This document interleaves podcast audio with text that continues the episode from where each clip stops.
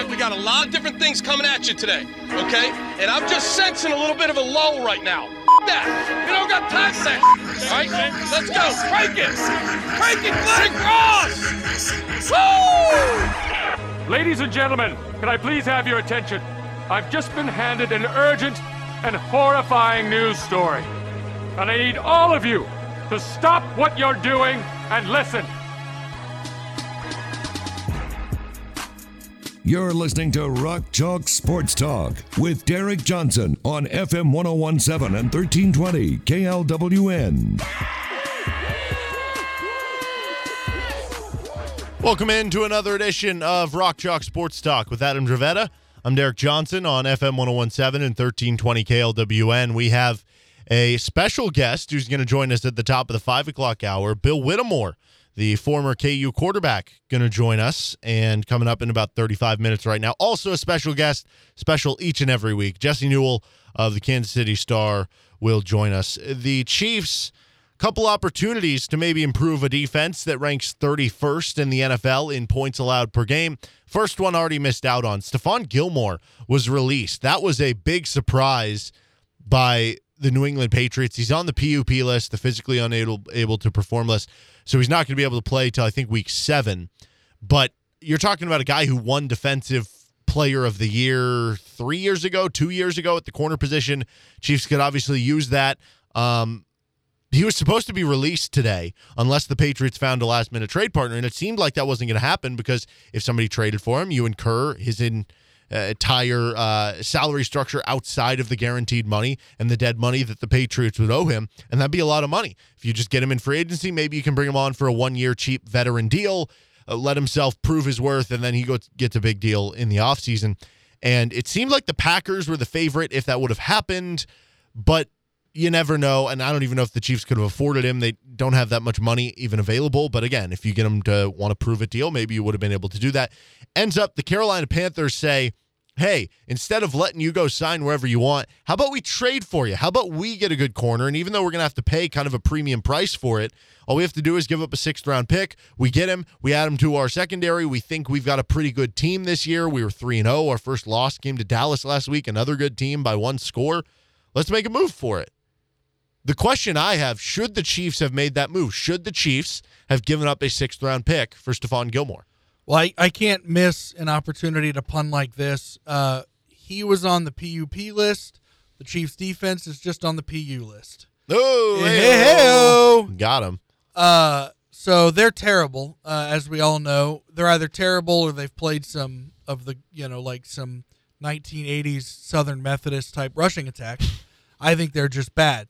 Uh, but no, I, I don't know. I, I think the Chiefs are so up against it from a cap standpoint, and, and I'm not just talking about this season. I'm talking about down the road. That I I, I want to keep as many draft picks. I'm I'm big on keeping draft picks in general, uh, because I think they're they're they're worth quite a bit. You can use a sixth round pick to move up. Um, you know, I don't think you're ever going to get a good player. Mean, rarely, not never. You don't expect to get a good player just using a sixth round pick, but you can use a sixth round pick to move up the say from the third round to the second round sometime in the future. So there's value in a sixth round pick, but that money, I would have loved grabbing him. And we're going to talk about another player who the Chiefs still have an opportunity to take on a potential very friendly veterans deal because he was uh, released. But in the case of Gilmore, just that was so much money, and I think the Chiefs have last I saw two and a half million or so. They just promoted Josh Gordon, so they're actually paying mm-hmm. him a real salary now, not a practice salary. So no, I, I'm fine that they didn't trade for him. I had had it come out that they weren't even interested in grabbing him after being released, that's a different story because I think you need to be aggressive in that sense. Because I, I think in the same way with baseball, I don't think there's anything I don't think there's any such thing as a bad one year deal. I don't think there's a bad mid season prove it deal for a guy that gets released. But I do think taking on that much water against your cap, um, you know, the Chiefs are always already in, in, in a cap situation. I'm fine they didn't trade for him. So I said on a show recently. I don't even know if it's worth using up draft picks because no matter what you get, ain't going to fix this defense. Well, that was kind of under the assumption a player like Stephon Gilmore wasn't available. I mean, he won defensive MVP or, or defensive player of the year two, three years ago. I didn't envision that guy being available. And when he got dangled on the trade block last year, there was talk that they needed two first round picks for him. So to get him at a discount for a sixth round pick, I think I would have done that. But the issue becomes you wouldn't have had enough money to trade for him. You know, you could have signed him to like a minimum deal, but you didn't have enough money uh, salary wise to trade for him, which means if you bring him in, you would have had to cut somebody. And that's where the issue comes in. It's easy for me to sit here and say, because you could have cut Anthony Hitchens and I think made it work cap wise, but, and, and as poorly as Anthony Hitchens has played this year and hasn't lived up to the contract, I don't think the Chiefs really viewed that as even being on the table because they view Anthony Hitchens as one of the leaders on the defense. They view him as a leader in the locker room. And I don't think they liked the message that that would have sent. So I don't think that was ever really on the table that they would have traded for him, although I would have actually probably looked into it a little bit more. I mean, you could also cut Byron Pringle for $2 million, which, you know, Pringle's had a couple bad drops this year. He had a fumble on a kickoff, but the Chiefs ended up recovering it you have Josh Gordon coming up now. Do you really need Byron Pringle? If you know you keep him on the roster, but if it's the difference between having Stephon Gilmore or not, you're fine moving on from him. Tyreek Hill said in the offseason he hadn't really discussed the possibility of changing because you can change some of the bonus structure of a player, and instead of a roster bonus, it becomes a signing bonus, and you can kind of kick the can down the road when it comes to their their cap hit. So the player himself is getting the same amount of money but the type of bonus determines what money goes against the cap. Uh, that change had not been made with Tyreek Hill, Tyreek Hill's contract, so that's another potential way to, to skirt the cap. But let me ask you this, Derek: if you were now in the case of the Panthers, because they did trade for him, is is it is it possible that the Patriots just know something about his injury that they're not telling? Because if if something comes up and he's unable to play, for the rest of the year, is it still like the Patriots? Like this deal's done, right? I guess I'm I'm saying that there's there's no chance that okay, his his injury's worse than we initially thought. He wasn't able to play. The, Panthers get nothing back, right? Mm-hmm. There's no way like this deal is done done. No, yeah, it's it's so it's done. Maybe that's another risk you you take on is is yeah, you got him for very cheap from a draft capital standpoint, and that you only gave up a six round pick. But are you taking on the risk that he'll even be? I mean, because he comes off injured reserve. What'd you say? The week seven? Yes, it's after week six. So, okay, yeah. so let's say week eight is probably when he's available to play because you want him to get his legs under mm-hmm. him. But let's say he's not even available then. I, you know, so maybe the Patriots know something. I mean, it's not that. I mean, it's not that Bill Belichick has any sort of history of doing shady things to gain an advantage in his career as an NFL coach but that's a question worth asking. And, and I think the Panthers are a well run organization, so there's no doubt in my mind they ask themselves the same questions we're asking. Um, but it's it's maybe it's something the Chiefs also considered, or maybe they just flat said no. We, you know, we don't want to give that up, or we don't want to take on that kind of that kind of salary cap. But I'm, again, like I said, I, am fine they didn't make the trade. I, I would have preferred, you know, I would have been all over it if he got cut, but I don't, you know, the trade itself giving up a six round pick in a vacuum isn't a isn't bad. The fact that you're taking on so much money that that's where my concerns lie. Yeah, and so at the end of the day, it's it's not overly. I, I, you know, ideally you make the move, but um, I think sometimes we do as well get caught up, and I see this a lot, and this I'm sure happens with all NFL teams where it's like any player ever with a heartbeat who once was good or is good gets put on trade block or gets cut, and immediately every fan base is like, "Oh, our team, you should come here." Like that'd be great. You know, it's just it's just kind of an automatic thing. But uh, that kind of to me, I I can't tell where I'm at with the Jaylon Smith thing. That's the other guy, and Jaylon Smith. This one's more. I don't know if logical would be the right way to put it, but this one seems like it's more of a possibility to me, knowing that you had all those hurdles with the salary cap, with Stephon Gilmore, and the fact that even if he did clear free agency, it seemed like he wanted to go to Green Bay. With Jaylon Smith, it's interesting because I you, you like look around and you talk to people or, or you see what certain people are saying about him. And by all accounts, Jaylon Smith had become kind of a bad player on the Cowboys defense. But there's an upgrade to be had for the Chiefs because right now their linebacking core, their defense is terrible.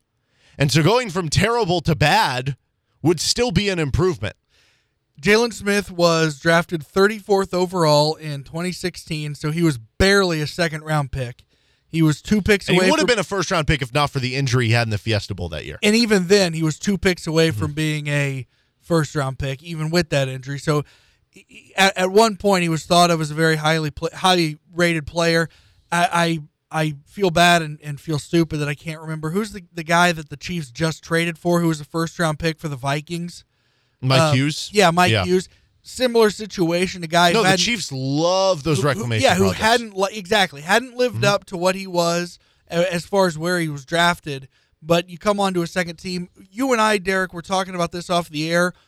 Given the contract that Jaylon Smith just got, what was the decision to cut him at this point in the season? Because they just what what did we decide? It was fifteen million dollars worth of dead yeah, cap that the Cowboys are eating spread right out now between the next two years. just to get rid of him. So yeah, Mm-hmm. you you can. That's I mean, that- so that's seven and a half million dollars a year over the next two years of, of cap room that you're eating, and that's a lot. Mm-hmm. yeah, and, and, and he hadn't been great. He had been kind of bad this season, but like you look at the Pro Football Focus grade, you know, it's in the high 60s, so it's not it's not anything terrible. And and like I said, even if that's not a number where you're going to lean on and say, "Yeah, we're so happy that we have this guy. He's the star of our defense." That's not the case. Well, guess what?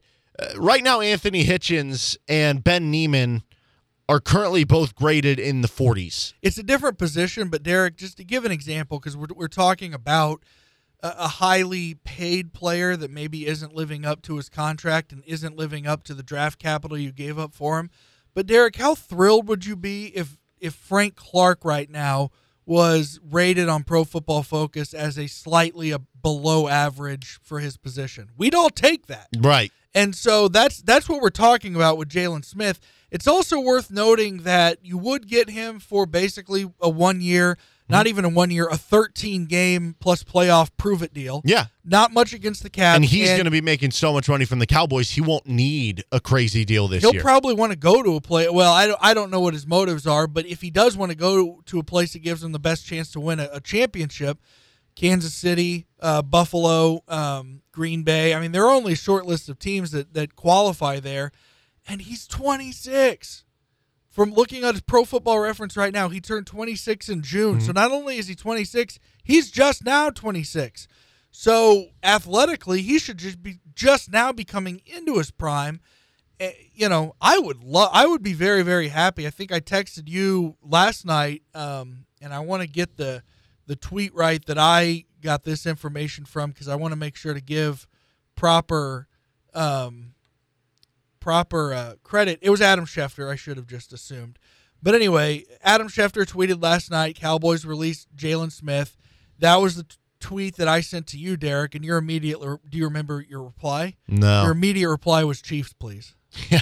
So well, we, we just- both feel the same, especially with with how little It, it makes sense. cost. And when you look at, like you said, the reclamation projects, they've done it with other guys too. DeAndre Baker's another one, a corner they brought in. They did it with Emmanuel Ogbah a couple years ago. They did it with Cam Erving. And, you know, they, they work to a certain extent. Like Ogbah, that was a success. With Cam Erving, not really a success. Um, What- Well, so I was just going to say Cam Erving. I I think you look at the same way, and I think you'd view Jaylon Smith the same way. Although the the defense is pretty bad, so maybe he would start.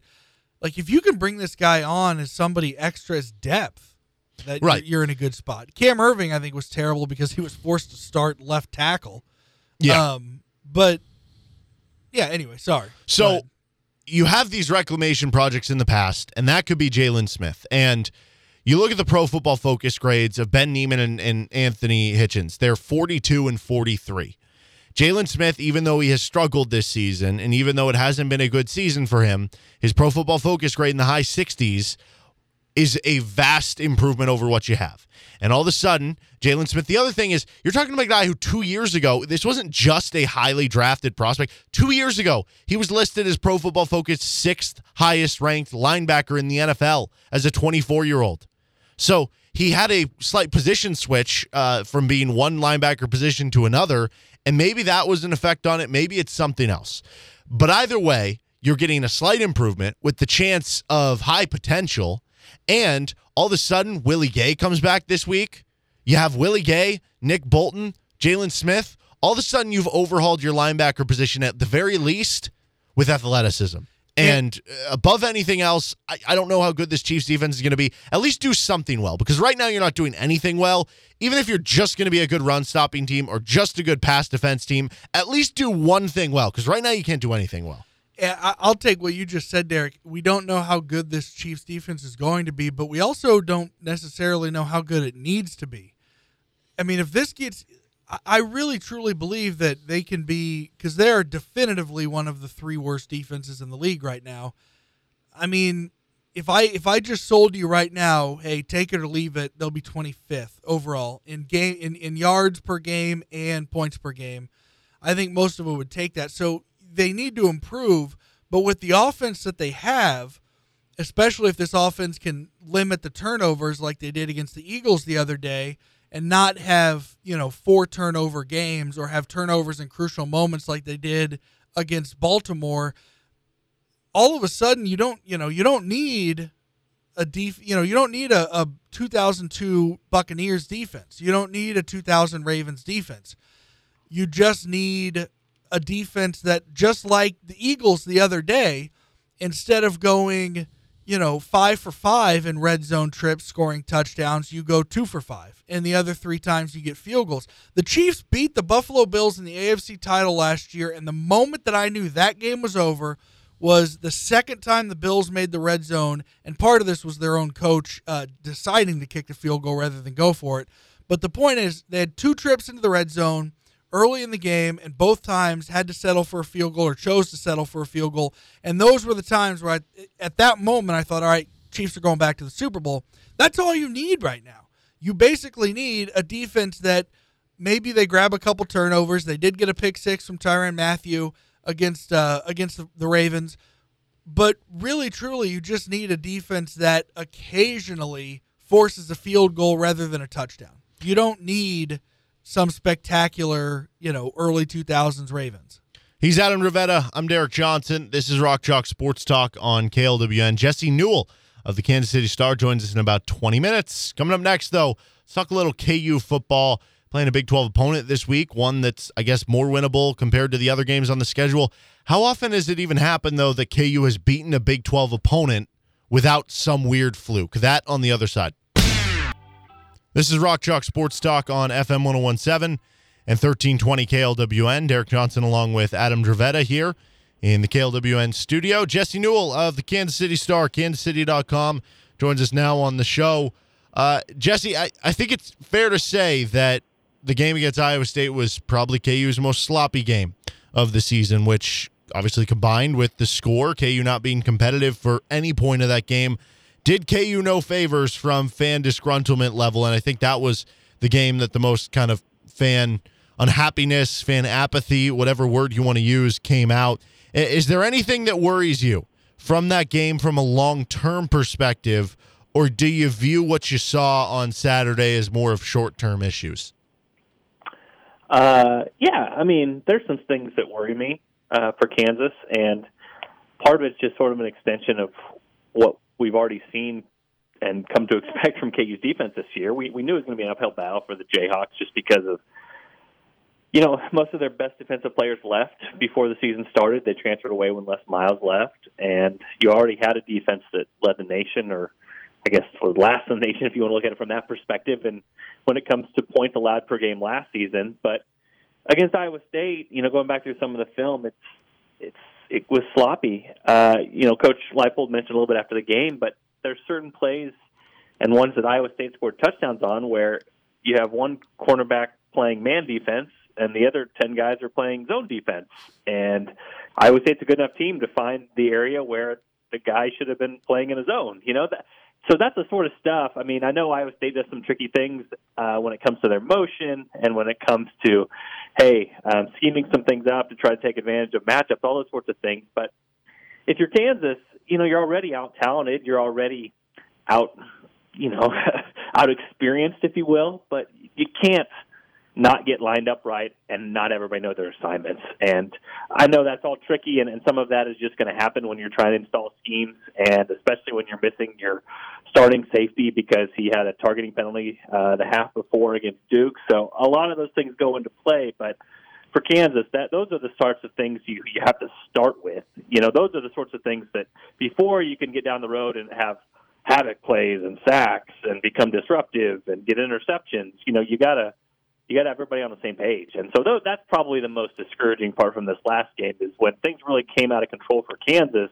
A lot of that defensively wasn't just because they were getting beaten; it was because they were beating themselves, and uh, that's kind of a point A that needs to happen before any growth can take place with this defense, and, and that's something that I'm sure we focused on in the bye week to make sure that they get get that sort of thing squared away.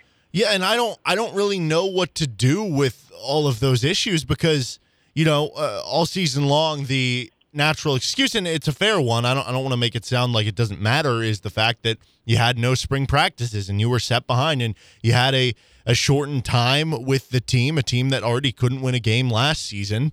So that puts you uphill, and maybe you didn't have uh, the players in the program from all the guys you want as far as recruit. Maybe you have don't have everybody to your liking in terms of their strength and athleticism. That's just going to take time under Matt Gildersleeve so I guess how much do all those excuses matter into trying to figure out well why is it that they're having these mistakes that we've seen under David Beaty and Les Miles where we don't necessarily attribute it to oh it's just because you have worse players. It's because they just made mistakes that should be correctable that should be teachable. Does that get classified as well in that same category if you just haven't had enough time Maybe, yeah. I, I'm going to be interested. You know, the coaches, uh, Lance Leipold and the offensive defensive coordinator, are going to be available. Um, Brian Borland and Andy Kotelnicki later this week, and, and I do want to ask him that because I think it's a fair question that you bring up, or a fair question we're talking about here, which is,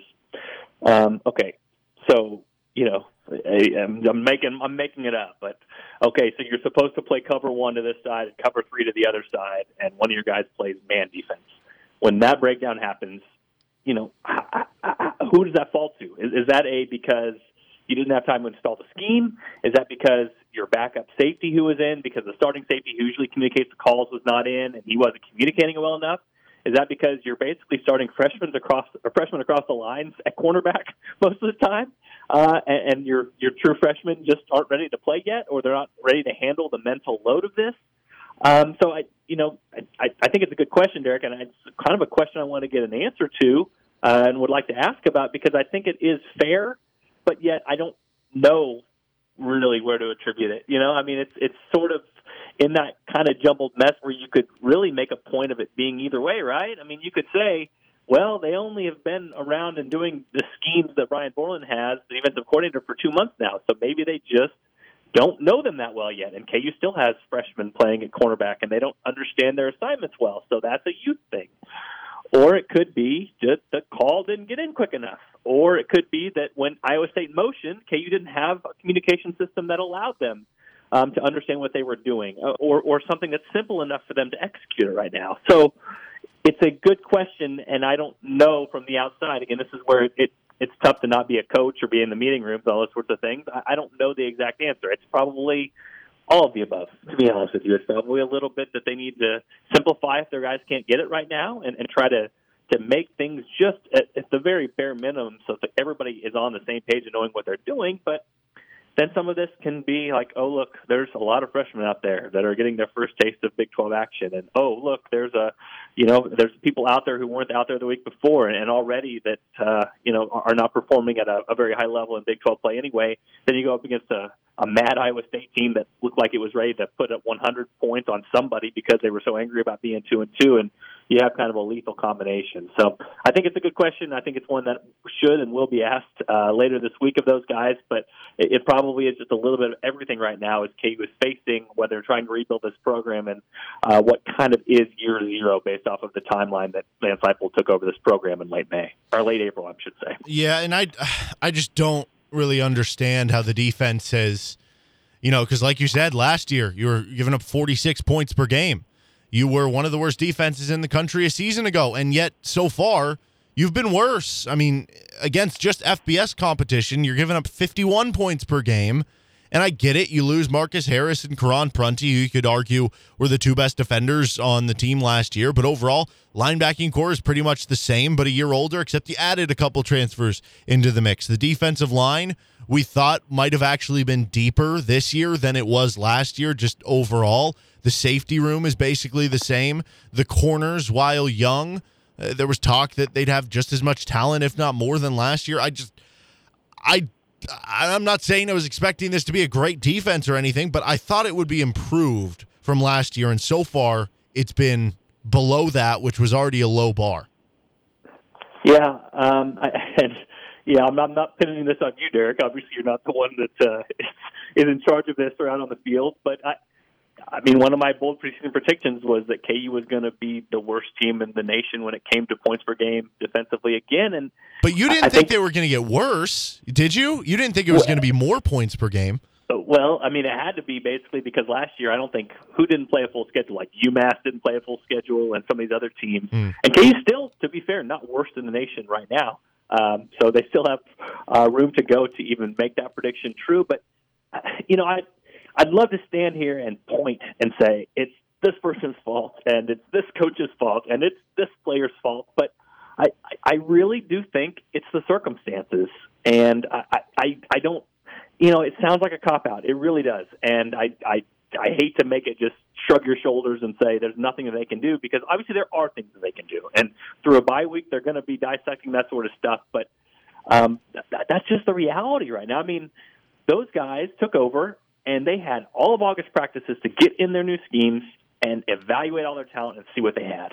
And honestly, I think they probably thought at the end of those August practices that their cornerbacks were ahead of where they are now. Um, their cornerbacks were pretty awful against Iowa State. I mean, I'm, I'm, I'm basically telling you that here over the, over the radio. I mean, that the cornerbacks blew a bunch of assignments against Iowa State, and that cost them touchdowns. That's not good, and and that's that's not just freshmen. That's transfers that they brought in. That's other people. I mean, that's that, that's just not good. And so um, it's it's a delicate balance here because if you really think about it, does this year matter that much? Um, you know, you want to you have to play the games. You have to go on every week. You're trying to get better. You want to be improved. All those sorts of things, but it, it's not going to matter that much in the grand scheme of things. So they're kind of the coaches are kind of dealt with this very difficult dynamic, which is you're trying to win games in the short term, even though they don't really have a great chance of doing that while also playing the long game and trying to make sure that, hey, if nothing else, by 2022, 2023, the product does not look like what it looks like right now. So you're kind of in between, especially on a bye week like this, and trying to get guys ready for next week and then also trying to get guys ready for the future when things potentially are lined up where you have a chance against Big 12 opponents. So uh, I, don't know. I mean, it's it's tough. It's it's tough, and you're right. I mean, offensively, at least you can kind of look over there and squint and see different things where you're saying, "Hey, that's going a little bit better," and this guy's doing pretty good, and there's some highlights there. And even though it's not every week you see flashes,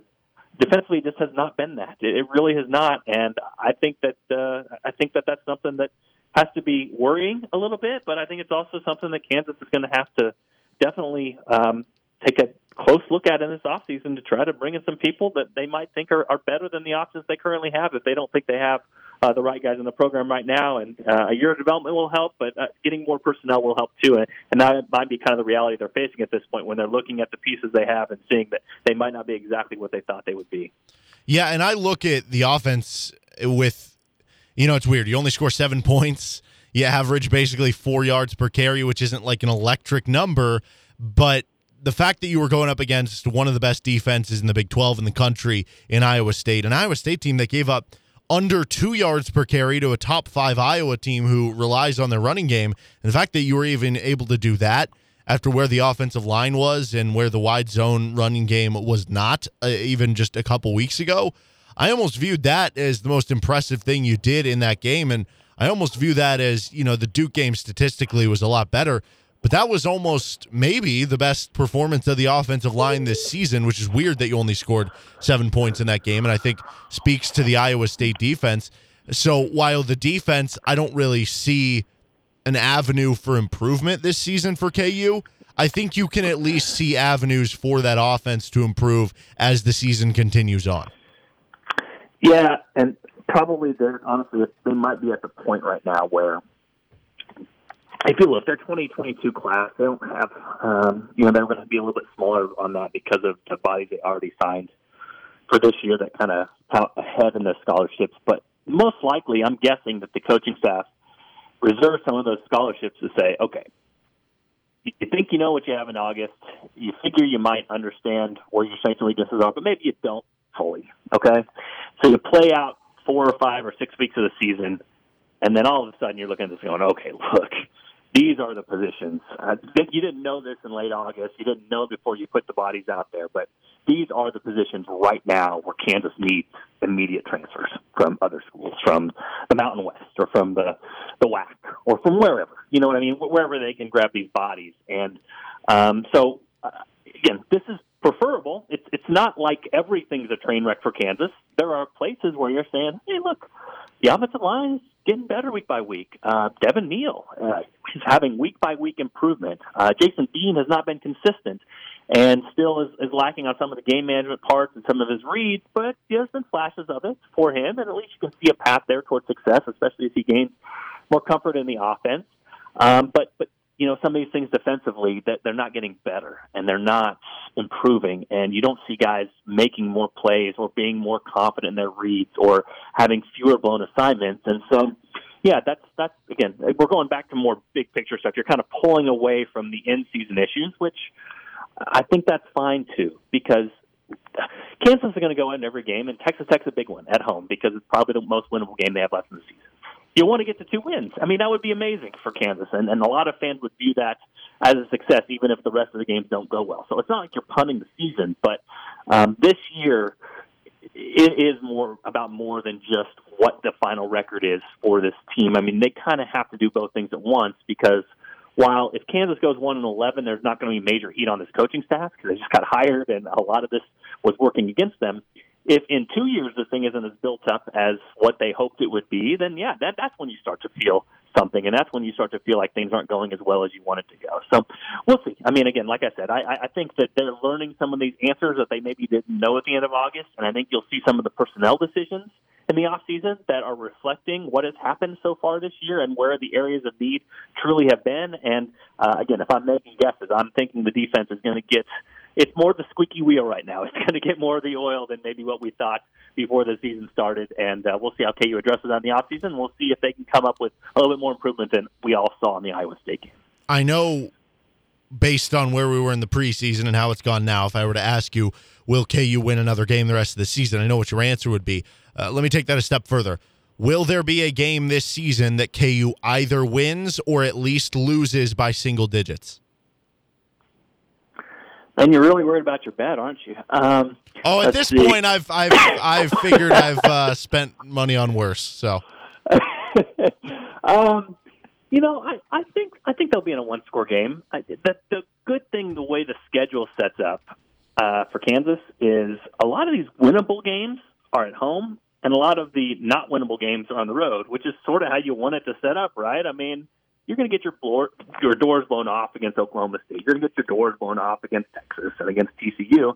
You might as well play those teams on the road and, and have the result like Iowa State because, as you mentioned, Derek, what matters now is if you can get that second victory. It'd be kind of a, a big turning point. So, home against Texas Tech, home against K State, home against West Virginia. Yeah, I, I think one of those games that can be competitive. I think they're also playing the smart way. Uh, as I mentioned before, is that they're trying to not beat themselves. And then if one team comes in here to, to Lawrence and has turnovers, has penalties, has self-inflicted mistakes, and KU is trying to take the air out of the ball, limit possessions, you know, uh, stall a little bit, all those things, then you look up and KU might be in a game in the, in the third quarter, late third quarter, and then early fourth quarter, which is kind of what the goal has been all along. So I think they're doing this intelligently. I think there's a game that, you know, could swing 10, 15 points based off an, an opponent's mistakes. And uh, when that happens, then yeah, you can have a one-score game, and this can look a whole lot better than what it did last against Iowa State. So I think there's hope for that. Will KU get another win? The odds are probably against it at this point, but in a one-game sample, things can happen. And I think KU has at least put itself in position that if a team is going to hand them the game, KU will be there to accept it. All right, before we let you go, Jesse, uh, Adam Dravetta, my new co-host here, we do a thing at the end of our interviews called "One Last Thing with Adam." Jesse, one last thing. Someone uh, at the Kansas City Star offers to raise your salary by 10%, but all of your writing has to be done on a desktop that you need to take with you to all the games, all the press conferences, all that. Do you take that deal? Uh, no deal. No deal. Um, Really? I'm I'm I'm already uh, huffing and puffing when it comes to the stairs at Memorial Stadium. I can tell how out of shape I am. So yeah, yeah, thirty or forty more point or pounds on that, and uh, a bigger backpack. Uh, I think I'll just uh, leave the money alone. I don't need it that badly. Would you do a typewriter? The problem with the typewriter is I make enough errors that I, I, you would not have anything readable by the end of uh, by the end of the game. So um, that would probably be actually worse. So no, no, I think uh, the the money's safe. The stars the stars going to keep that money in its coffers. And you can always relive the money. You can't uh, get back all the, the back pain and the bad memories. So, good answer there. That's Jesse Newell of the Kansas City Star. Jesse, thank you so much for the time as always, man. All right, thanks, Derek. All right, that's Jesse Newell. Check out all his work in the Kansas City Star and at kansascity.com. He's Adam Dravetta. I'm Derek Johnson. One hour down, two to go on FM 1017 and 1320 KLWN. Depend on it. Four o'clock hour. This is Rock Chalk Sports Talk on FM 1017 and 1320 KLWN. Derek Johnson along with Adam Dravetta. Coming up at the top of the five o'clock hour, Bill Whittemore, former KU quarterback in the early 2000s at the beginning of the Mark Mangino era, going to join us at five. By the way, you heard at the end of that update there, Jayce Tingler, the manager for the San Diego Padres, relieved of his duties, fired. Duty. You know what's what's great is that Jayce Tingler in the last week of the season, I forget if it was the GM or the owner, came out and said um, something along the lines of, like, we plan on firing him. But he's not fired, Awesome. which is great because you never hear that. Usually it's like, no, you are fired instead of just like, no, we plan on firing him, but like, we don't know yet, you know? I think that owner looked at the money that was going out in payroll, and now look for the now I I don't know nearly as much about the NL West as you do, Derek, because um you're a Giants fan, but I do know enough to know that the Padres with the money they spent, uh, and the, the talent they had. Yeah, now it's the not even the just Giants the money. It's it's the Giants were somewhat surprising, I think, in a lot of people's eyes. I think everybody expected the Dodgers to be at the top of the standings, but I, I just, yeah, I, I think it was pretty clear to everybody by about Labor Day that that the manager wasn't coming back from San Diego. Oh yeah, no, it was it was for sure. I mean, it's a situation where it's not just the money they spent; it's they they gave up a lot of young talent to get win now players. Like you go out and make a trade for Yu Darvish, you go out and make a trade for Blake Snell and Joe Musgrove and beef beef things up and. It just it didn't work out, and and on top of it, they had high expectations. And you know, if they would have just made the second wild card, they would have been fine. Even if they were competitive, and it's like because the Cardinals went on this 17 game winning streak at the end of the year, and the Cardinals squeaked him out by a game, he's probably fine. But they fell apart. I mean, they were the team to beat for the second wild card for a while. It looked like Giants and Dodgers had the first two spots. And then the Padres, the last month of the season, just collapsed. And they didn't even finish 500. I mean, they were in the second wild card lead for a majority of the season until they collapsed. They finished 79 and 83. Uh, they just looked like a completely different team the last month of the season. You had to blow up with Manny Machado and Fernando Tatis. I, I'm not surprised that that ended up happening, but I don't know. I just wonder when the Padres GM is going to have to answer. He's the guy who hired him. He brought him over from Texas. That's where AJ Preller, the GM for the Padres, was previously at. He's probably the next guy to go, but he's probably got one more shot at it. And what's interesting now, I know there's been some talk about this. Bruce Bochy, the former Giants manager, actually was in San Diego and then went to San Francisco. There's talk he wants to get back in the managing game after he retired last year, and that the Padres might be a logical destination. How many years was um was Tingler in San Diego? I think three. Okay, I was because my my first thought was anybody who had, and I thought this is a Royals fan, and I, I think the jury's still out about um, Mike Matheny. I'm I'm fine with him, I guess. Um, but the the- first thought I had for anybody that needed a new manager was AJ Hinch. Mhm. That if he was going to get suspended for what happened in Houston, okay, fine, you let him deal with his suspension, but you hire him immediately because he's a really good manager. And the Tigers just finished third in the AL Central. Yeah. So out of nowhere. Yeah, no, it's funny because both guys that got the brunt of the punishment for not just the Astros scandal, but the Red Sox thing as well. Alex Cora, both Yeah. those guys came back this year. You see the impact Cora had on the Red Sox. They go from having a playoff team a couple years ago to being bad last year. He comes back all of a sudden now they they win the wild card game last night. And then Hinch, as you mentioned, the Tigers, that's a young team who wasn't supposed to be very good.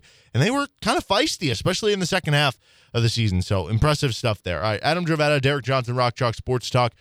Hypothetical of the week time. We we're just talking beforehand, and KU obviously kind of has their eggs in one basket this year to win a national title. Now it's a little different than football because each and every year with the transfer portal and bringing on five-star freshmen, you can basically replenish each and every year. But certainly they've made it with the roster so that they are going for a title this year, which when you're at any blue blood, that's obviously the goal. KU football hasn't won a game since South Dakota. We are getting to the point of year where people are going to be ready to transition from whatever it's basketball season. If I told you the Kansas football would not win another game in Lance Leipold's tenure with KU, but the trade off is that they win a national title this year, would you take it? Um, that's a tough one because it's just this year. Mm-hmm. You know what? I'm almost gonna say no because I think, and and for those of you who uh, want to get involved, at D Johnson Radio is Derek's Twitter handle. I am at a Dravetta. Uh, also, we've got a Rock Chalk Sports Talk Twitter page, so you can get some answers that way. At way. RCST 1320. I'll put up a poll for this. So, uh, but you know what? I really, up until this moment, Derek was gonna say yes, absolutely, I take that. But I, I, I don't know because I, I just, it's always kind of been. I just, I think, I kind of take for granted that Self is probably going to win himself another national title at some time or another at KU. Part of me has thought that if if this um, hammer comes down from the NCAA, and let's say they get a three year postseason ban, and the next time they can play in the NCAA tournament after this year is 2026, then Bill Self and his assistants are just going to go absolute ham on that 2025 recruiting class. Uh, but the point is, I, I really believe that Bill Self has another title in him in his in his time at KU. Um, so I, I would say no because I, I I think even if we're just if it's only going to be this year, I'm not going to put all my eggs in that basket. I think Self wins another, even if even if it's not this year. So I wouldn't take it as well. And I love football. I love college football. I want KU football to be successful. So for that reason, I wouldn't take it because that's and, and I believe in Lance Leipold. So if you if you told me, you know, at that point, If the Lance Leipold era is so bad that he only wins one game Yeah, and it's against South Dakota. game. Oh man, I don't even know what you do with the football team at that point. Uh, certainly, you're not leaving for another conference like some teams want if you're staring down the barrel of whatever 40 straight Oh, losses. Um, so no, I would not want that. But where you start to get a little more interesting, what uh, let's up the ante here. Back to back national titles. Yeah, And no postseason ban. oh yeah, take Okay. it. One one national title, but you you get clear from the NCAA.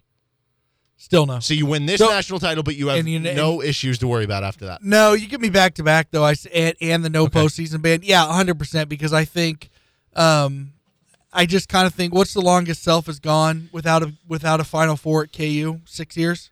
He went from 12 to 18. Mhm. Um, we all a, a lot of people think it probably would have happened in 2020, but we didn't get a chance to find out.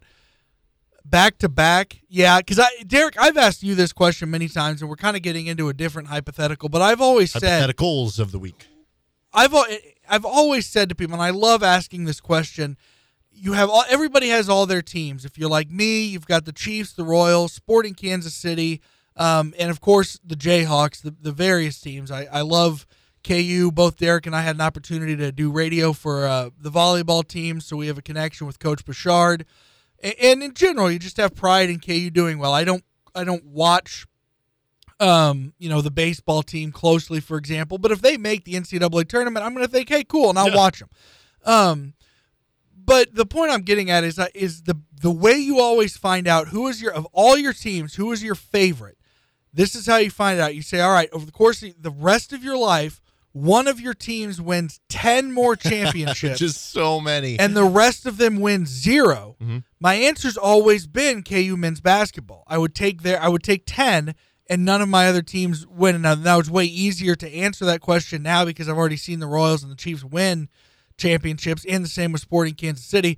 So it's easier to say that. But my, my point is I really feel the strongest about KU basketball, and I'm sure that has a lot to do with the fact that they're the team that has been the the consistent standard bearer, the great team over my whole life. I've loved the Royals and the Chiefs my whole life, but I've also seen lean years from them. I haven't really ever seen a lot of lean years from KU basketball, which is probably why I cheer more for them. But I also think I, I I'm a sucker for history, so I love the history behind it.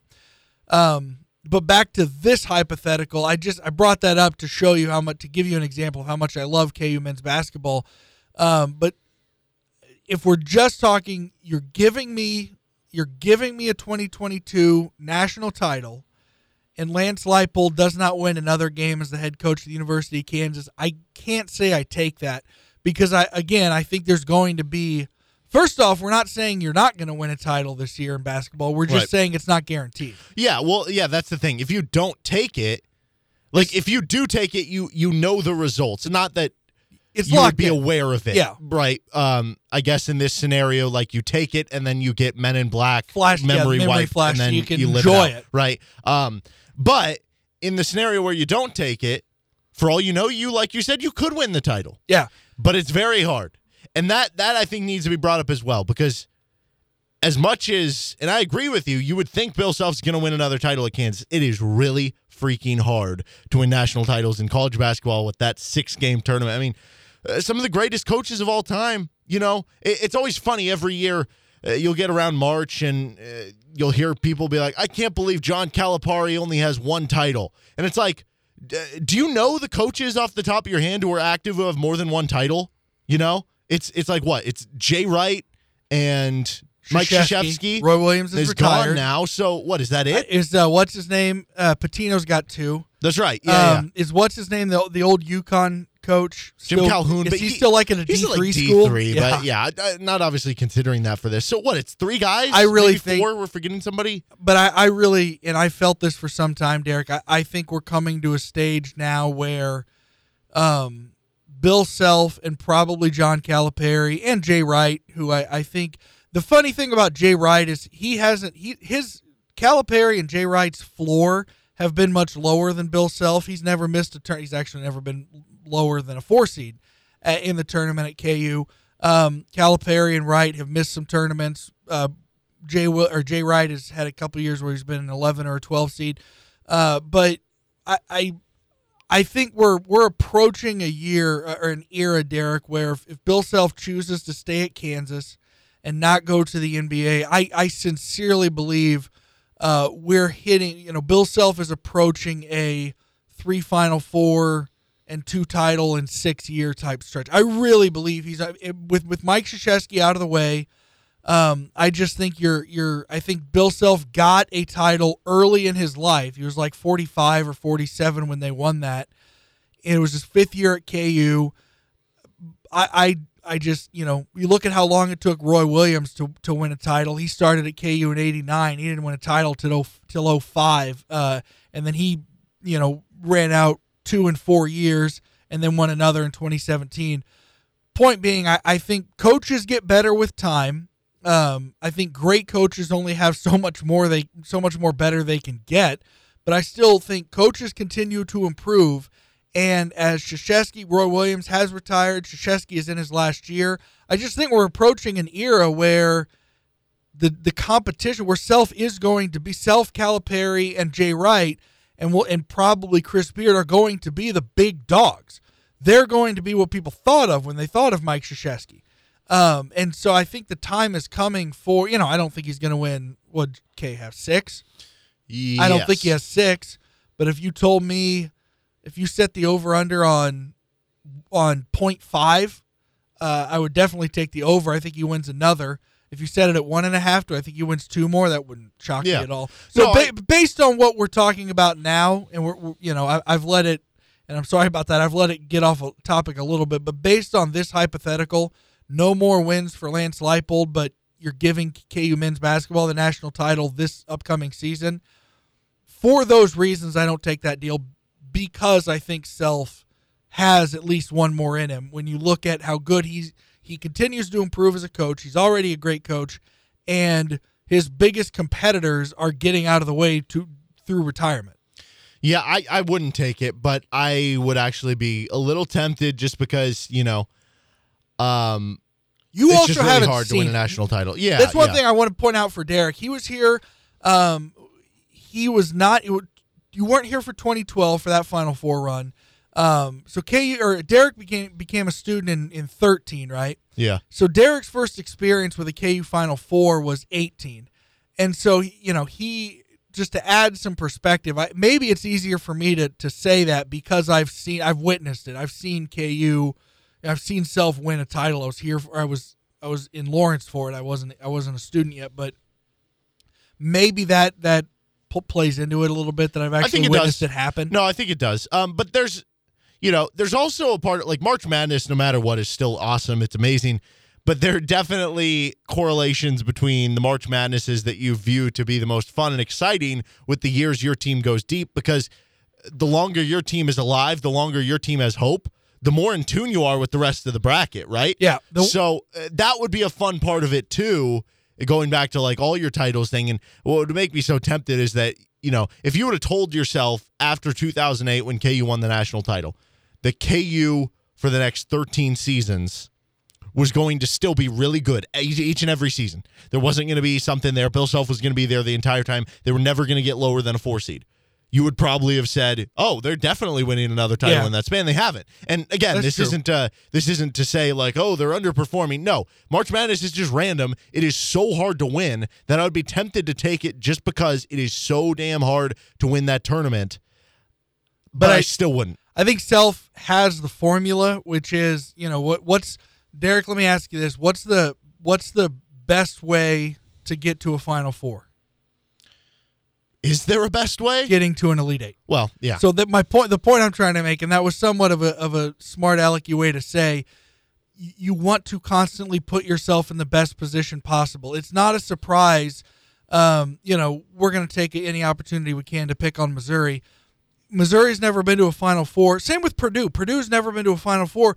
When you look at the amount of Elite Eights they've been to, that's a, a really, really low number too. So I think Krzyzewski kind of showed it. And look, the ball has to bounce your way. Luck matters.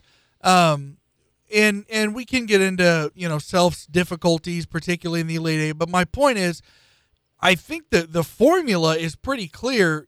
You know, you have you know put yourself in the best position to succeed in the tournament. Which step one is getting into the tournament, and step two is getting a high seed in the tournament.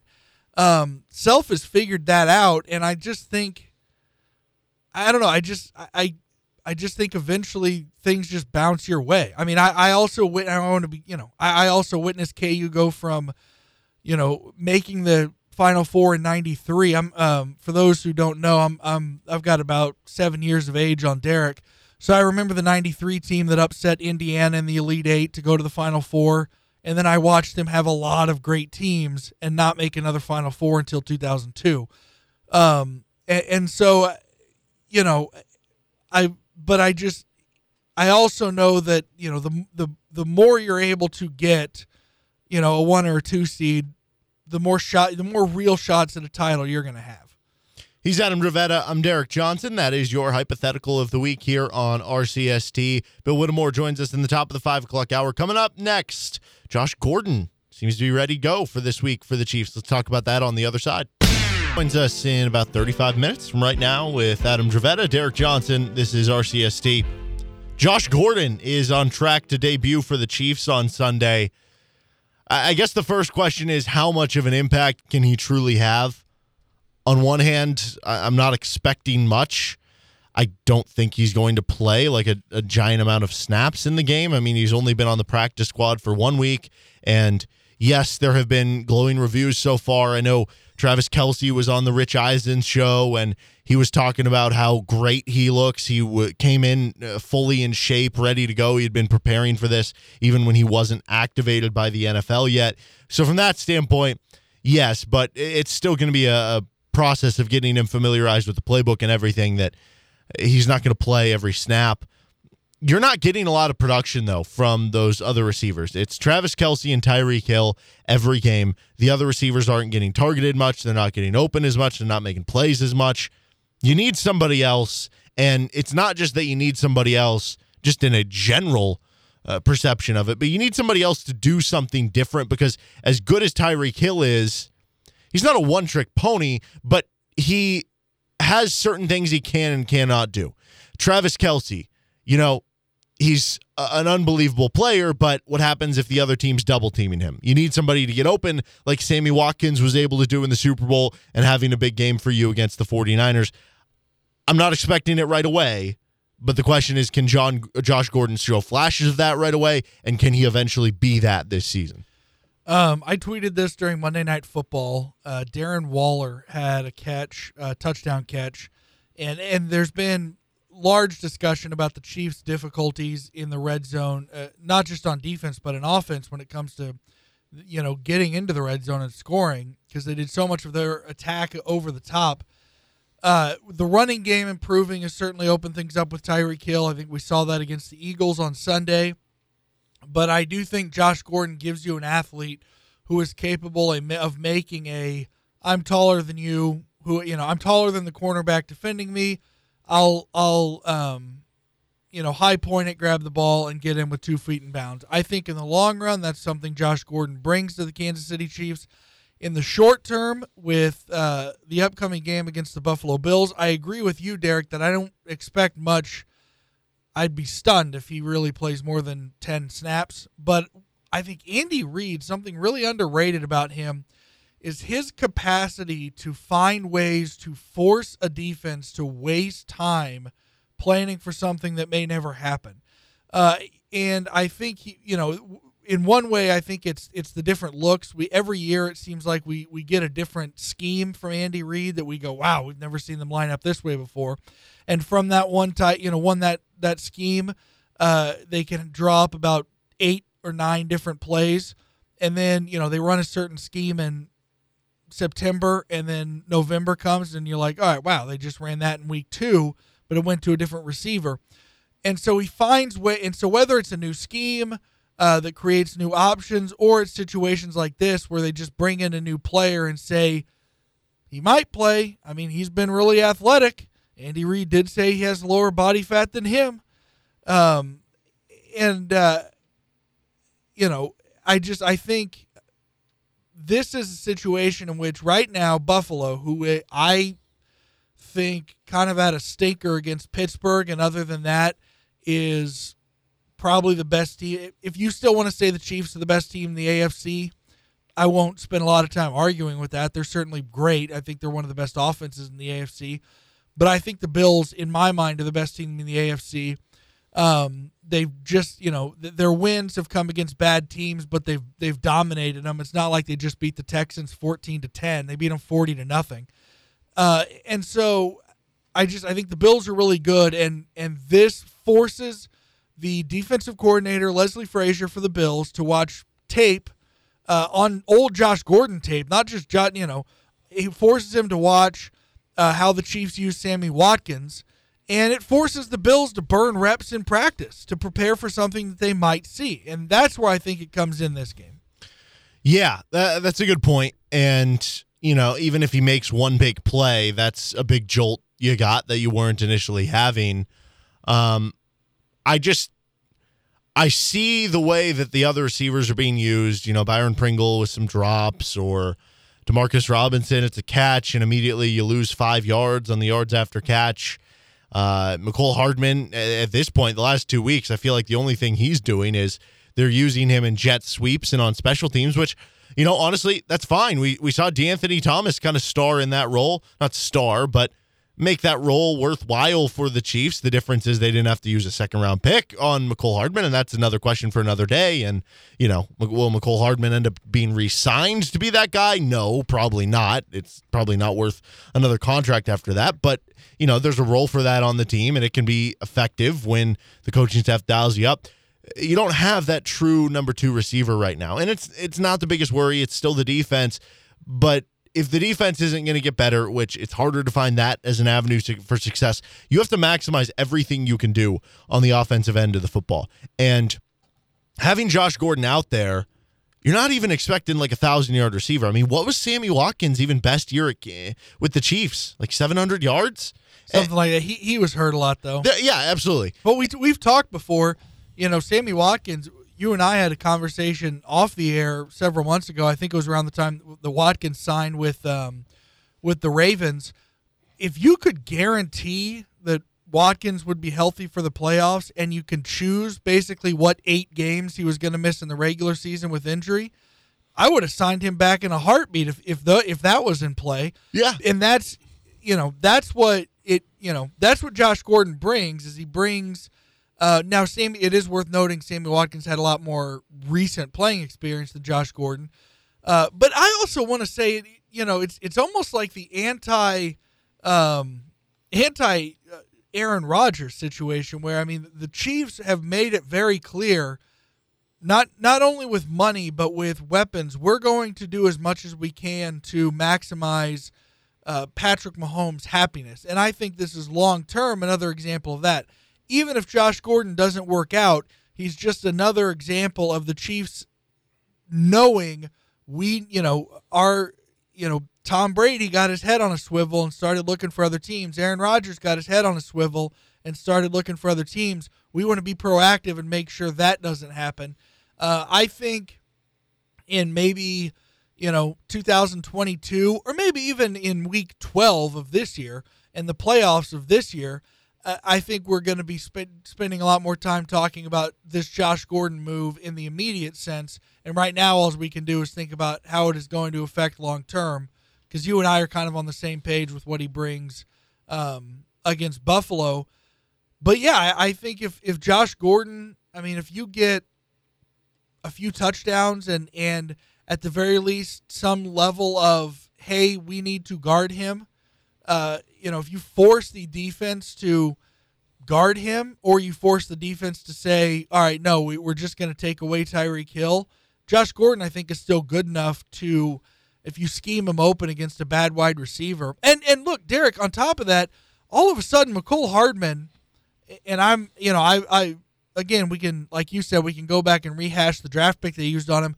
But Derek, right now, at least maybe in two or three weeks, maybe even right away this all of a sudden goes from Mecole Hardman lining up against the opposing defense's second best cornerback to their third best cornerback. Mm-hmm. And that means something too. Yeah, yeah, that's got to help Mecole Hardman. And I just think that, you know, if you're going to have a situation where you basically double Tyreek Hill and Travis Kelce, who's beating you right now? And, and right now, that's not consistently happening. There were the occasional games with Sammy Watkins where, and it, you know, you can't count on it but like the Jaguars game, I think back to in the opener a couple years ago, where he goes for like 200 yards. And I'm not saying that's going to happen with Josh Gordon, but having somebody who is, has that ability to where if you say, hey, we're just going to single team this one receiver, can you beat us not just one time, can you beat us consistently? And that is going to be the key for Josh Gordon. Also back this week, though, is Willie Gay for the Chiefs. I think he practiced today. Um, which of those do you think has a bigger impact moving forward, Willie Gay or Josh Gordon? Josh Gordon, mm-hmm. just because I, I just don't know. I think this offense is great, and one one you could make an argument that are they so great that one one receiver won't make that big of a difference. I'll, I'll listen to that argument, but I just I don't know uh, between. I mean, you could make the opposite make, argument exactly, for the defense. The defense right? is so bad that how yeah. it's like when light gets stuck in a in a black hole. It doesn't matter how bright it is; it still can't get out of a black mm-hmm. hole. You know, is the defense so bad that Willie Gay? You know, now look, I, I think Willie Gay is going to be an important piece moving forward. Once you get Frank Clark and Anthony Hitchens off the payroll, that'll be huge, and, and maybe even in, in the future, Tyrann Mathieu will be off the payroll. Although I, I do see a new contract coming for him. Um, so I think again, long term, Willie Gay being healthy is important. But I, I just I I will say right now and for the rest of the season, Gordon is a bigger impact than Willie Gay just because I, I don't think there's many solutions. I don't think there are many in season solutions for this Chiefs defense. So I actually think it's Willie Gay though. Um, well, you're wrong. Well, I just I, I agree. Like there, there's only so much the defense can do, but the linebacking corps has been atrocious. I mentioned earlier in talking about Jaylon Smith, like Uh, Anthony Hitchens and Ben Niemann, their pro football focus grade is in the 40s. If you're in the 60s, that's not good. If you're in the 50s, that's really not good. If you're in the 40s, uh, yikes. Um, Nick Bolton is still a rookie. He's still learning the defense. Willie Gay, by all accounts, in the, in training camp in the offseason, sounded like he was the best linebacker on the field. He was one of the best defenders on the field. I mean, talk to Sam Mellinger, um, and he was saying he thought Willie Gay in just training camp was the best looking defensive player on the field. Now, I, I don't know if that'll work out in game situations, but even if he if you're saying he's the third or fourth best defender on the defense, well, that's not, you know, anything large. It's not comparing him to the 0-2 Buccaneers. We're saying you're the third best defender on a defense with John Lynch and Warren Sapp and Derrick Brooks. It's not that, but that helps a good amount. And if it's the difference to make this team the 25th best defense as opposed to the 31st, that's a sizable enough difference to me. And Der- Derek, were you? I'm. I haven't had enough coffee today, so I cannot remember this. Or maybe you brought it up both times.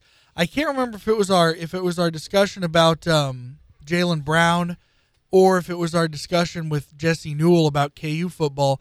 But at one point, you were either talking about the Chiefs' defense or KU football's defense, and you said it's not just that they're bad, it's that they're not good at any one level. And you said just be good at something. And to your point, the I mean, it can probably acqui- uh, apply to both the Chiefs and, And- KU. and to your point, what you're saying right now, Derek, is this at the very least gives the Chiefs a chance on the defensive side to be good at something. Yeah.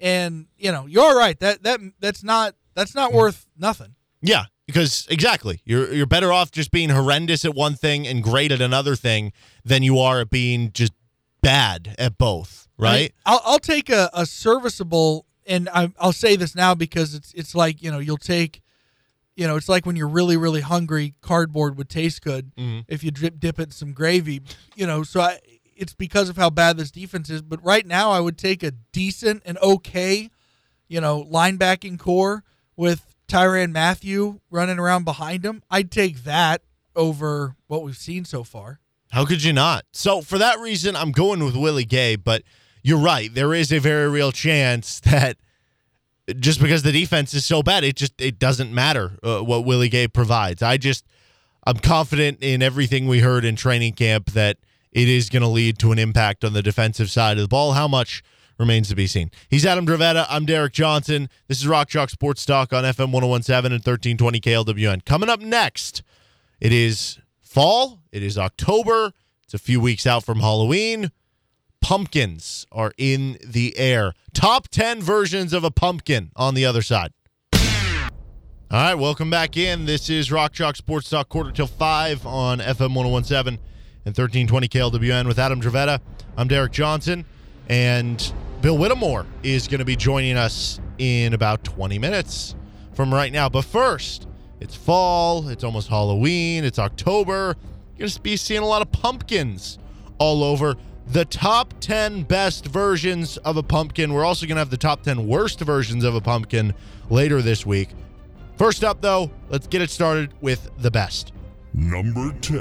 10th best version of a pumpkin, a giant pumpkin. You know, the ones that they grow out for just like whatever reason and they enter into contests. Do you remember, uh, Derek? Did you ever watch much of a show as a kid called uh, Hey Arnold? It was on Nickelodeon. Yeah, yeah.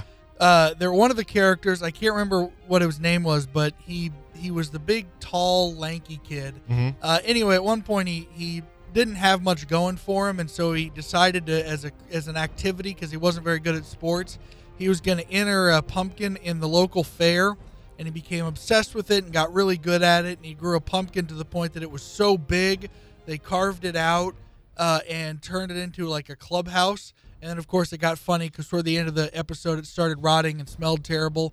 Um, but that would be I, I'm good on that because that's that would be really cool, like a like a building or a house size, not even a house size, but just like a, a eight foot tall pumpkin, wide enough that you and a couple friends can watch the game in. It's like James and the Giant Peach, but with a pumpkin. Um, actually, the heaviest pumpkin was in Germany. It weighed over 2,600 pounds. Fun fact. Number 9. Nine, smashing pumpkins. You know, it's a uh, kind of a juvenile activity going around smashing pumpkins. Don't do it before Halloween's over, but you know, after the trick or treating's done, If you're a teenager, maybe it's fun. I'm not condoning this, but you know, we've all been in that stage where it's like, hey, let's just go smash some stuff. And smashing pumpkins can be fun. Uh, Derek, this shows the difference in our age. Don't Um, go don't go like smash some like you can tell like a little kid made a pumpkin or something. Don't do that. No, this this shows the difference in age. Is my immediate thought. Now, I want to be clear with with the listeners. He doesn't show me this uh, this list beforehand. I, I react in, in real time with the rest of you. Um, I immediately thought of the band Smashing Pumpkins. I And have was gonna no say, idea what that is. Oh, I- they're a grunge band. Now, I want to give a shout out to my older sister Megan, who um, really shaped my my taste in music. Uh, the Pumpkin Smashing Pumpkins were a band from the early '90s. They were a grunge band, one of my all-time favorites. Um, they have uh, I'll I'll introduce to later, but I, I yeah, that just shows once again the difference in our age. Number eight. One of those plastic pumpkin candy holders. You know, the ones that have the strap on top. It looks like a jack o' lantern pumpkin, but it's not. It's just a plastic bowl, and it's perfect for little kids going around trick or treating. You fill your candy with it. It's classic. It is the best way to get your candy. You know, eventually you evolve to the pillowcases and you get more candy out of it. So that's great, but it's not as classy as the original. So, I ne- plastic pumpkin candy holder. I never used a, a pillowcase. No, I were- always just used the the plastic pumpkin yeah, holder. it's the classic. And let me tell you, there was there was a great time. We we took as a kid. We we kept all of our decorations for every holiday in the attic, Mhm. and um, there was every time toward the end of September, early October, there was always a day, and I never knew what it was going to be, but sometime around early October, I would get home and I would come up the stairs and turn the corner, and sitting on the table were our plastic pumpkins, and I loved that because I knew Halloween's coming. All right, this number seven one's going to be Number controversial. Pumpkin spiced drinks. Love them. You think this should be higher? By, oh yeah, by far. I actually, when I thought Smashing Pumpkins was the band and not the activity, I thought that was should have been higher too. Uh, I love a pumpkin spice latte. Um, if any, uh, if any of our great local or you know what, national chain coffee shops want to sponsor us, and I don't care what you do for the rest of the station. If you just want to give me free certificates so I can get a nice pumpkin spice latte, I love and I, I love pumpkin. They just it tastes like apple or uh, pumpkin pie. Um, they're probably a billion calories and more sugar than a Mountain Dew, but golly, they're good. Well, they're controversial because sometimes it's overdone. Sometimes there's too many things. Sometimes people get mad because it's like, oh, here we go, pumpkin spiced everything again, and it gets overplayed.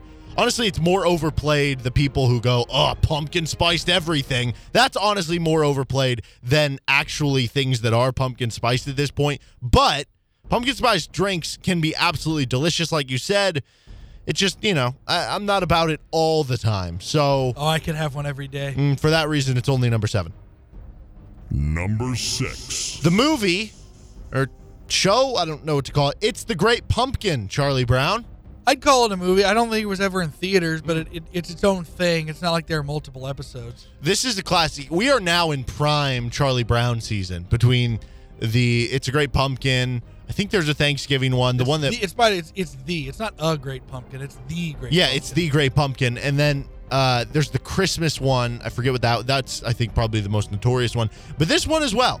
You know, it's a classic. You gather around, watch it. You feel like you're really in that fall Halloween season. Number five. Into the top five we go. A carved pumpkin, aka the jack o' lantern. Did you know in England they used to use large beets and lit them with embers to ward off evil spirits? Irish immigrants bought their cu- brought their customs to America, but found that pumpkins were much easier to carve, so they started doing pumpkins. I've never tried to carve a beet, but Hmm. uh, I can imagine that's very, very true. And I, you know, it's a great activity. And you know what? It, it- something carving a pumpkin is a great activity as a child. Um, but you know what? It, it also it works really well as as as a good date. Like that's a good date. Yeah, there you I go. think, Yeah. as you become an adult. Like a homey date. You yeah, know, you that's go a on a very picnic good. Yeah, or you it's a very yeah. it's a very fun. You go to the pumpkin patch. Maybe there's a corn maze, or maybe you know there there's a great uh, about an hour south of here, there's a fantastic cider mill with a pumpkin patch and a corn maze. You're getting that. ahead of yourself right so now. you spend you spend the day uh, getting your pumpkin. All right, that- I'm going to stop you here because you you're getting ahead of yourself. So- you're getting ahead of yourself here. Okay. Number five is specifically just the carved pumpkin. The jack o' lantern looks cool outside, uh, fun to make, all that stuff. Into the top four. Number four. All right, number four is the pumpkin from Cinderella. This is the only magic pumpkin on the list. It turns into a carriage, right? And on top of that, did you know the first time a pumpkin was actually referenced as a pumpkin, it had a different name before then, was in the 17th century in Cinderella. What was it called before? I don't remember because it was in like Latin or something. Carl. it was not called a Carl. Um, but how about this? You're talking about a pumpkin that turns into an actual vehicle. You know, if I could go and buy a pumpkin and turn it into a car, that'd be the greatest thing ever. What happened? So I know I know Cinderella barely barely cut it, uh, and that's why she lost her uh, slipper, and, and everybody knows what happened then. But what do you figure happens? Is is the fairy godmother going to help her at least get out of the pumpkin if she's sitting in it while it turns? Does she become tiny or does I, I think the pumpkin just explodes around her? Oh, that's fair. All right, yeah. But that fair. that is why it's not higher. If if the pumpkin always remained a carriage, that's great value to turn a pumpkin into a, a mode of transportation, but it didn't. It was only money you short could get lived. for that, man. Absolutely, but only short lived. She should she should have sold the carriage that night, and then And the not person, told anybody Yes. about it. Yeah. the person gets home and it turns into a pumpkin. All right, into the top three. Number three. All right, this is why I said don't get ahead of yourself. Number three, going to the pumpkin patch. Love it. Uh, Mm-hmm. Again, once it go, it, it goes. It's one of those things that's really fun to do when you're a child, but also a fun thing to do on a date. Um, you know, especially you know, I love fall weather. Uh, you know, you dress all nice and cozy. Uh, it's nice and crisp outside. You, go to the pumpkin patch and, and go to a real pumpkin patch. I, I understand that grocery stores uh, sell pumpkins outside, and sometimes they even try to make it look nice. They've got the hay bales and they've got the corn stalks and all that. Go to a real pumpkin patch. I know you have to pay in most places to get in. It's worth it. It's a fun experience. It's you know choosing the pumpkin. It's almost like apple picking. People like why why don't you just go to the store and buy the? app? It's it's the event. Usually a nice, a really good pumpkin patch is going to be in a more rural area, so you're out breathing fresh air. You know you're dressed in, in warm clothes. It's you know nice and crisp outside. That's a fun event. Uh, once again that, that's an event that works perfectly as a, as a child or as a date Yeah, it's it's like you know the difference between watching a football game at home versus going to the game, right? You can watch the game at home, you can be comfortable inside, and you know spend uh, less money, get the the store bought one. But if you go to the pumpkin patch, you get the camaraderie of everything going on. You get the fall weather, the crisp weather. You get to enjoy other things around the Everybody's in a good game. mood. Yeah, everybody's in a good mood, and you know uh, it's not just like I, I think the one that you're referring to. I don't know because there's actually a couple nearby, but uh, the one you're referring to, you have the cider mill. You have the uh, my favorite part is the maze, the corn maze, which Yeah. those are always fun. You have like uh, homemade treats and everything, like there's fudge and stuff. It, it's just a good time. There's pig races. I love the pumpkin patch, and when I was a kid, used to go and you could go on like the pumpkin patch rides where you get on like the car with the hay in the back and they bring a bunch of people around and they have all the pumpkin setups with the different you know scenes nativity scenes basically but they're with pumpkins. Uh, cool stuff. So i love the pumpkin patch.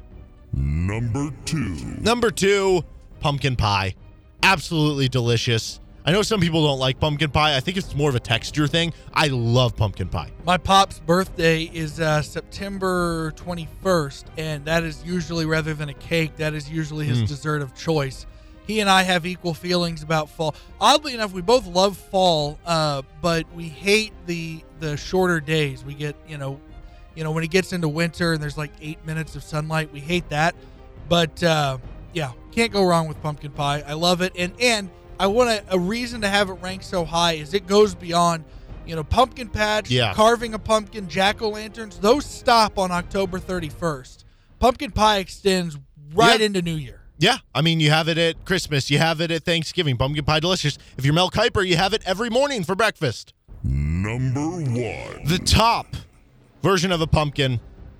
This is kind of a slashy. This is kind of cheating. Just pumpkin baked goods. Uh, you have pumpkin bread. You have pumpkin cupcakes, pumpkin muffins, pumpkin cake donuts, uh, pumpkin baked goods, uh, pumpkin cake. They're, they're all delicious. I love a good pumpkin pumpkin cake donut, a good pumpkin muffin, I agree. bread. And uh, I, to tell a story, um, Derek and I interned together uh, at a different radio station. Or it was my senior year, his junior year at KU. Uh, and one of those days, we um, we carpooled together, and we always met uh, at a Dillon's, and we always grabbed a couple donuts and a chocolate milk for our ride to the radio station. Uh, that was springtime, so there are no pumpkin donuts. But I got to agree with you that because it's different, it, it is. I think Yeah. there are plenty of people who will eat a pumpkin donut or a pumpkin bread who don't like pumpkin pie because they do enjoy the flavor, but it's a different texture. Yeah, so I actually like pumpkin pie more than, but this is a, you know, I'm taking in what the people want. And like you said, there's a texture thing there, and it's not as strong as pumpkin pie. It's a little more subtle. People who like pumpkin pie will eat pumpkin bread, but a lot of people who like pumpkin bread won't necessarily eat pumpkin pie. He's Adam Dravetta. I'm Derek Johnson. That is your 10 best versions of a pumpkin. Like I said, later this week, we'll have the 10 worst versions of a pumpkin. All right, coming up next, we're going to talk with Bill Whittemore, the former KU quarterback. We're going to ask him about his time at KU, and he's or underwent something that you know a lot of the players are trying to undergo now the beginning of a new head coach who maybe have a tough first season and trying to turn things around into year two and also a guy who is similar to jason bean in the standpoint of a guy who transferred into the program trying to make inroads a guy who was kind of a dual threat like jason bean different running styles but interesting conversation with bill whittemore. That will come at the top of the five o'clock hour after this quick Welcome back. This is Rock Chalk Sports Talk on FM 1017, 1320 KLWN with Adam Dravetta. I'm Derek Johnson. We got a special guest, former KU quarterback Bill Whittemore, joins us on the show. Uh, Bill, your your first season at KU with Mark Mangino, you guys go two and ten, and then you go the next year, you make it to a bowl game. Uh, what was the biggest thing? Because this year's team is obviously in, in the first year of a new head coach, and they're going to be looking to make a similar jump next season. So, what was the biggest thing that you took away from your first season as a starter, and how you kind of navigated a tough first season and a record that wasn't maybe what you wanted? Uh, yeah, I mean, I, I think for me, for me personally, it was just it was just growth in the scheme and and wi- within the system. Um, you know, I, I jumped around different programs. Uh, that was kind of my third stop in the in the college um, ranks, and and so I was pretty green in what they were asking to do, and and you know, I, I knew again was was learning different systems every year, so I never really had the uh, time to grow in a system. Uh, so I think it took me time uh, to figure out what exactly Coach Mangino and Coach Quartaro was our offensive coordinator at the time, uh, what they were wanting from me and, and how I needed to grow. And so I was, um, you know, I was nervous playing in a big time stadium. I, I went from UT Martin to junior college, so now all of a sudden I'm playing in the Big 12, and uh, so I was making a ton of mistakes my first year. Uh, so I think personally, I, I grew um, just in, in my personal development of, of knowing the system and, and being able to manage the, the offense better.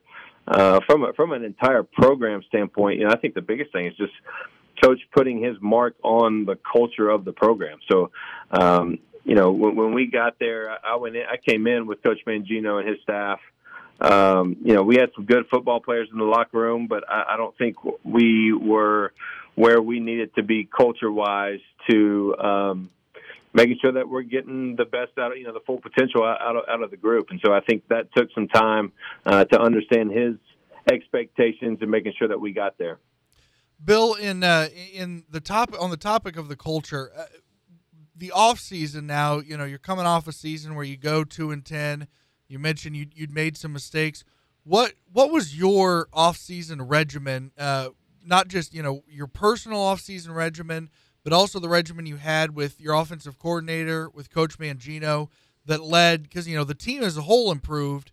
Uh, from 02 to 03, but you yourself went from 11 touchdowns to 18 touchdowns. You know, you kind of had quite a bit of growth yourself as a quarterback between years one and two. What was your off-season regimen that led to that kind of uh, level of improvement? Uh, I mean, nonstop to a degree, right? I mean, we're we're there all summer. Uh, again, I, I think part of that is just the experience within it, uh, being able to be the same system, having the same staff. You know, nowadays you're getting all this turnover everywhere. Kids are transferring everywhere. Um, so we had a we had a young group that uh, freshman year, you know, my first year, uh, if I recall, my receivers, the receivers that we were throwing to were, you know, Charles Gordon was a freshman. Um, uh, Mark Simmons was a sophomore. Brandon Rideau was a sophomore. Uh, so I, I think everybody, you know, our O line, um, uh, we were fairly young as well. So I mean, most of our most of and defensive too. Uh, I look at like our, our linebackers were all uh, freshman, sophomore with Nick Reed, Kevin Kane, and Banks Floodman. So we were we were a young team um, going in, and um, you know I, I think all of our all of our guys worked hard in the weight room, and and again just running the same system for another year, and nothing really changing. Uh, just get better, getting better at what we do, and spending a lot of time uh, over there watching film and throwing seven on seven. I mean, we enjoyed doing that. So, uh, it, as most guys do that are that are at that level and playing at that high of a competition, uh, they know what they got to do to to get better, and we made sure we tried to do that the best we could. You mentioned the the changing of culture and that that took a little bit of time. Was there a moment when that clicked? Did it take till the off season after the first year? Was it something that you thought was changing in the first year, but then you don't realize that maybe you are up to snuff until that next off season? I think it's hard to change culture with guys that have been around other coaches. A new coach comes in. Uh, I think you got to give it time for him to. I mean, I think you know when I think of our turnover, um, I think of the, the players that Coach Mangino brought in, um, and and yes, there was plenty of guys that were there before, but a, a lot of it was is is bringing in the new culture and setting the expectation from the beginning. It's hard to it's hard to change culture with guys that have been in a uh, a locker room that didn't live up to that. Uh, and I and I and I I'm not fully saying that prior to us it was a bad culture. I, I wasn't there, um, but I think the level of care uh, begin to change a little bit uh, as we were as we were together for a time, and, and I think we liked each other. You know, I mean that's that's the biggest thing. You know, leadership wise, uh, I was never a good vocal leader. Um, I don't know if we, I wouldn't say we had good vocal leadership uh, while we were there, but everybody wanted it, and so everybody was kind of taking care of themselves and we you know that's leadership in and of itself right just setting the setting the bar setting the standard and, and uh work ethic and being on time and um, doing the best you can every single day. And so I think that just propels into excellence. And, and you know, you know, if you stepped out of line, uh, coach and his staff was, was going to get you. That, that was the new expectation. And so being consistent in that every day changes culture. Being, being good at the details changes culture. And that's one thing that he did well. Coming into year two, uh, that 2003 season, was there a feeling? Because obviously prior to that, um, KU football at the time you were there hadn't been to a bowl game since 1995. You know, you were coming off a two and ten season. Was there this a feeling that, hey, us in this locker room, we know something that the outsiders don't? Did you know before everybody else did that you were in line to really jump to a new level of success going into that year two? Uh, if I look back on it, I, I could probably see the signs. Uh, I, I never really casted visions. I never really uh, tried to play that out. I mean, um, uh, I, I I knew we were going to be good. I knew I liked, um, you know, again, I lived on the offensive side of the ball. I knew I, I knew I liked our O line. I knew I liked our receivers. Uh, um, you know, we got uh, Joe Vaughn as a, as a JUCO transfer as a center. Uh, Egdid was was tough as nails, and uh, so I mean, I felt good going to battle. Um, I I don't know if I would have thought you know we would have run the table or were ready to beat Nebraska and uh, you know at the time whoever the top the Oklahoma and, those, and those cats and, and we weren't. Um, but I thought we were good enough to compete. I, I, I did feel like we could we could compete in the level and probably at the level at which we did. Um, but I, but I, I was never good at um, uh, or really or really even looked at, ahead at, at that. You know, I you know, people nowadays are getting recruited as freshman, sophomore. I didn't know I was going to play college football until my senior in high school, and and um, you know, and, and I mean, I just kind of uh, I got a different perspective in, in that regard, and just kind of try to do day to day and do the best I can, and let the chips fall where they may, and trust the Lord in it. Talking with Bill Whittemore here on Rock Chalk Sports Talk. At KU this year with the new coaching staff didn't get spring practice with the new coaching staff. How pivotal in the team's development and your development was having that spring practice and how hard do you think it would be to overcome that over the course of the season? Do you think that would be anything you could make up over the course of the season?